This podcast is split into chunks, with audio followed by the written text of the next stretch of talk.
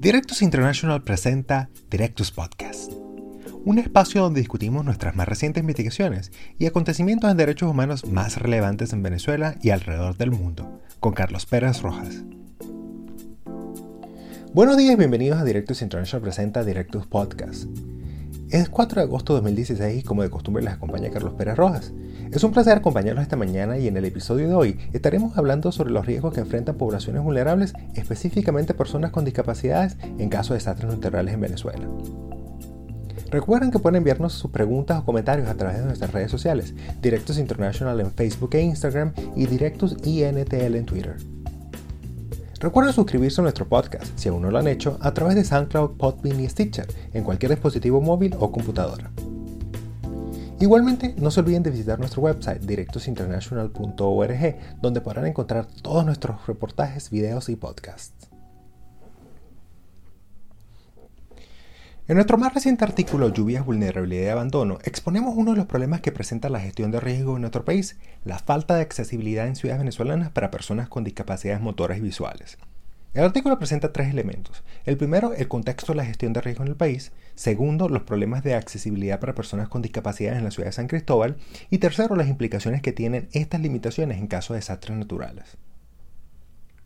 La idea de un desastre natural en Venezuela no es inconcebible. Cada año el periodo de lluvia cíclico que experimenta nuestra región causa estragos. Y apenas durante los meses de junio y julio de 2015, el estado Táchira registró un alto nivel de precipitaciones que causaron que en el municipio de San Cristóbal 2.500 familias en comunidades de alto riesgo estuvieran comunicadas, 25 familias hayan sido desalojadas de sus viviendas vulnerables y aproximadamente 100 se encontraron en situación de riesgo. De acuerdo a Protección Civil Táchira, la ciudad de San Cristóbal se encuentra ubicada sobre formaciones geológicas y quebradas que la hacen susceptible ante fuertes lluvias, a lo que hay que sumarle la falta de control en el desarrollo y mantenimiento de infraestructuras habitacionales. Aunado a estos problemas, hay que considerar la alarmante falta de seguimiento y creación de soluciones de largo plazo para los afectados por desastres naturales. Para enero de este año, 60 familias damnificadas por lluvias y deslaves del año 2012 aún se encuentran en refugios temporales del gobierno local, de acuerdo a declaraciones de autoridades regionales. Ahora, ¿cuáles son las repercusiones de esta situación para personas con discapacidades?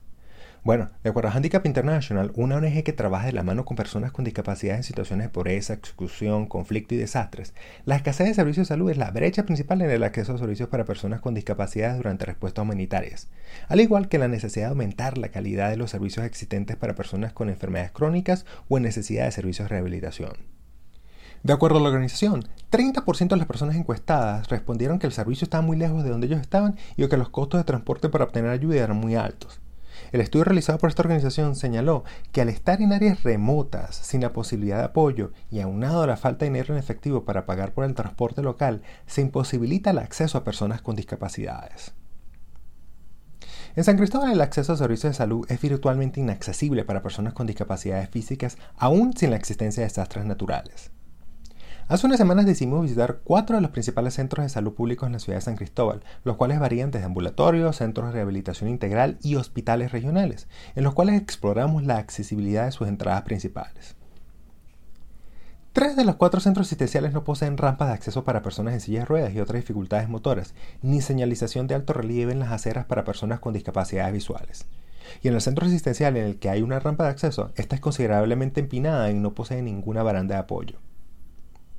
En 4 de los 4 centros visitados, las vías de acceso desde la estación de autobuses más cercana no poseen ni rampas ni marcados en las aceras o algún tipo de acomodación para personas con discapacidades físicas. Adicionalmente, dentro de los diversos modelos de unidades de transporte público, no se ha conseguido alguna que posea rampas de acceso o espacios adecuados para personas en sillas de ruedas. Ahora, no es que el sistema venezolano sea escaso en el establecimiento de garantías y protecciones para personas con discapacidades. Por lo contrario, la Constitución Bolivariana de Venezuela en su artículo 81 garantiza la protección de las personas con discapacidades. Por otra parte, el artículo 31 de la Ley de las Personas con Discapacidad, aprobada en 2007, estipula que las áreas comunes de zonas residenciales y los diseños interiores de los centros de salud, entre otros, deben tener áreas que permitan el desplazamiento de personas con discapacidades sin obstáculos ni barreras. En adición a las leyes nacionales anteriormente señaladas, existen normas de accesibilidad para personas con discapacidades, un Consejo Nacional, incluso leyes locales como la Ley de Asistencia e Integración de Personas con Discapacidad del Estado Táchira, las cuales se ha demostrado no están siendo aplicadas ni siquiera para garantizar las protecciones mínimas que establecen.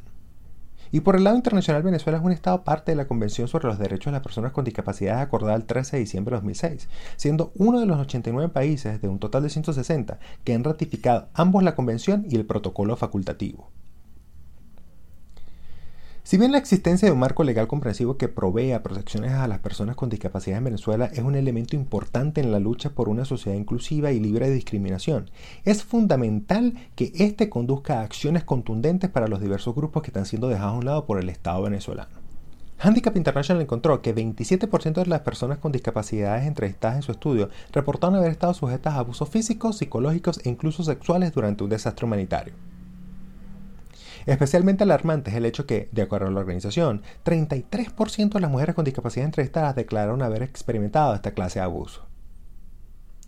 La falta de ejecución de regulaciones de accesibilidad e inclusión establecidas en leyes venezolanas va más allá del descuido por parte del Estado para convertirse, de hecho, en un acto de opresión y activa discriminación contra las personas con discapacidades en Venezuela. Es necesario que el Estado venezolano detenga esta negligencia, la cual, inexorablemente, ocasionará que en caso de desastres naturales, poblaciones vulnerables, incluyendo personas con discapacidades, sufran con mayor intensidad la falta de acceso a servicios de salud, rehabilitación, educación, protección y rescate que experimentan cotidianamente en nuestro país. Hemos llegado al final de nuestro programa, pero antes de despedirnos queremos recordarles que en nuestro próximo episodio estaremos discutiendo el estado de la vivienda en Venezuela, sus vulnerabilidades y su uso como herramienta electoral. Recuerden seguirnos en Instagram a través de nuestra cuenta Directus International, donde durante todo el mes de agosto estaremos publicando imágenes de algunos de los factores que exploraremos en este artículo a ser publicado a final de mes. Pueden dejarnos sus preguntas y comentarios a través de nuestras cuentas en Instagram y Facebook Directus International y Twitter Directus INTL. No olviden visitar nuestro website directusinternational.org, donde encontrarán nuestros artículos completos, podcasts y videos. Se despide en la locución Carlos Pérez Rojas, agradeciéndole por su sintonía. Hasta la próxima.